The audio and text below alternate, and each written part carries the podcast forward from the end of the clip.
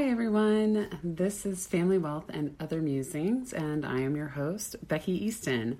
And today I was planning to bring you a bit more to wrap up um, the Britney Spears story that I was talking to you about yesterday about her nightmare conservatorship and what you can do to help avoid um, any sort of adult guardianship or conservatorship over yourself. However, we got the the terrible news today of the Queen's passing. And so I wanted to shift and talk a little bit about that and um, just remembering Queen Elizabeth II, because she was the UK's longest serving monarch and served for almost 70 years, which is just incredible to think about. Um, you know, she came to the throne in her late 20s or mid 20s and just it, it's just such an impressive and honorable um, reign that she has had. Um, I don't know. I always uh, I was always intrigued by the royal family. Um, I we my family travels a lot, and so we've spent a good amount of time in London and in the UK.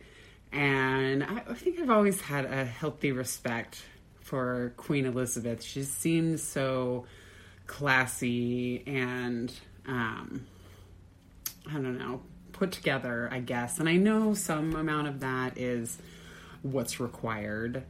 Um, and like, you know, we never really got an opinion from her or voice because she was speaking for the the crown, you know, but I just, I always liked her manner. Um, I just felt a lot of respect for her. And, um, so yeah, I'm uh, I'm sad to I was sad to hear that she was not doing well earlier this week, and now today to to get the news of her passing at Balmoral. Um, just my heart is just a little heavy today. The Queen really had quite a tenure as head of state, spanning post war austerity, the transition from empire to Commonwealth, the end of the Cold War, and the UK's entry into and subsequent withdrawal from the European Union.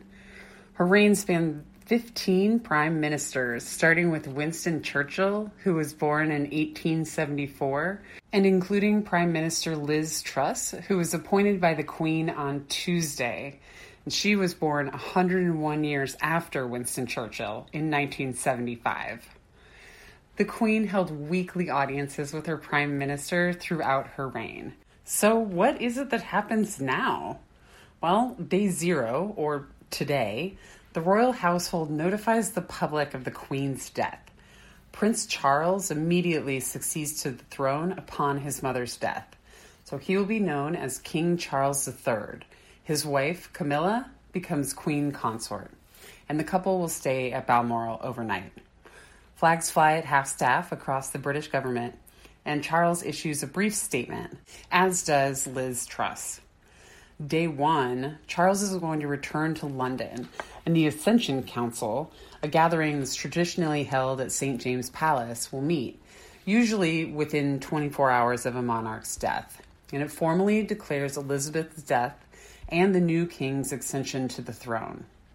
Parliament will frame a message of condolence and suspend its normal business until after Elizabeth's funeral. So during week one, Elizabeth's body is going to be brought back from Scotland to Buckingham Palace in London.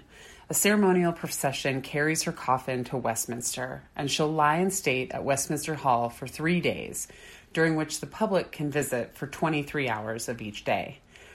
And as final funeral preparations are being made in London, Charles travels to Scotland, Northern Ireland, and Wales, visiting leaders in the United Kingdom. Then, on day 10, a state funeral service will be held at Westminster Abbey, triggering an observance of two minutes silence in the UK. Then, after a final service in St. George's Chapel at Windsor Castle, the Queen will be buried on the castle grounds next to her husband, Prince Philip, who died in April 2021. You know, I'm actually really interested to follow along with how everything unfolds in the next few days. I've always been really intrigued by, you know, ceremony and just all the process behind um, the royal family and succession and everything. And this will be the first time that, you know, we will see it in our lifetimes. And I'm looking forward to seeing everything with Charles in the coming days. And then I've also heard some interesting speculation that maybe he would step down in order to allow William to serve um, a longer reign. And so it's just, it'll, I don't know. I mean, I, I said it a moment ago. It's neat to to watch. To me, I'm I'm fascinated by this. So I'm curious to hear some of your thoughts as well on just what your opinion was of the Queen and her historic reign, um, and anything. So I'd love if you left me a comment, giving me your thoughts on the matter. And um, otherwise, you know, anytime you'd love to leave a comment, I am very happy to read them. Uh, I love getting support from all of you listening out there. We have more every day. This is actually, you know, our 30th episode. And I guess 31 technically with episode zero. And that's exciting. We're a month old, um, a month into my year long challenge to post a podcast episode every single day. And even if I'm posting them late at night, I have gotten through and made it um, before I've gone to sleep every day. um, so yeah, there's something to be said for sticking to uh, something, even if it feels like a lofty, silly goal, um, like 365 podcast episodes. You can do it. well, thanks again for tuning in. And I know my heart and my love go out to the Queen and the whole royal family at this time. Uh, she is a force that will absolutely be missed in the world. And um, I just wish her family all the peace in all of the change and everything that's going to be coming in the next um, few days, months, weeks, years, all of that.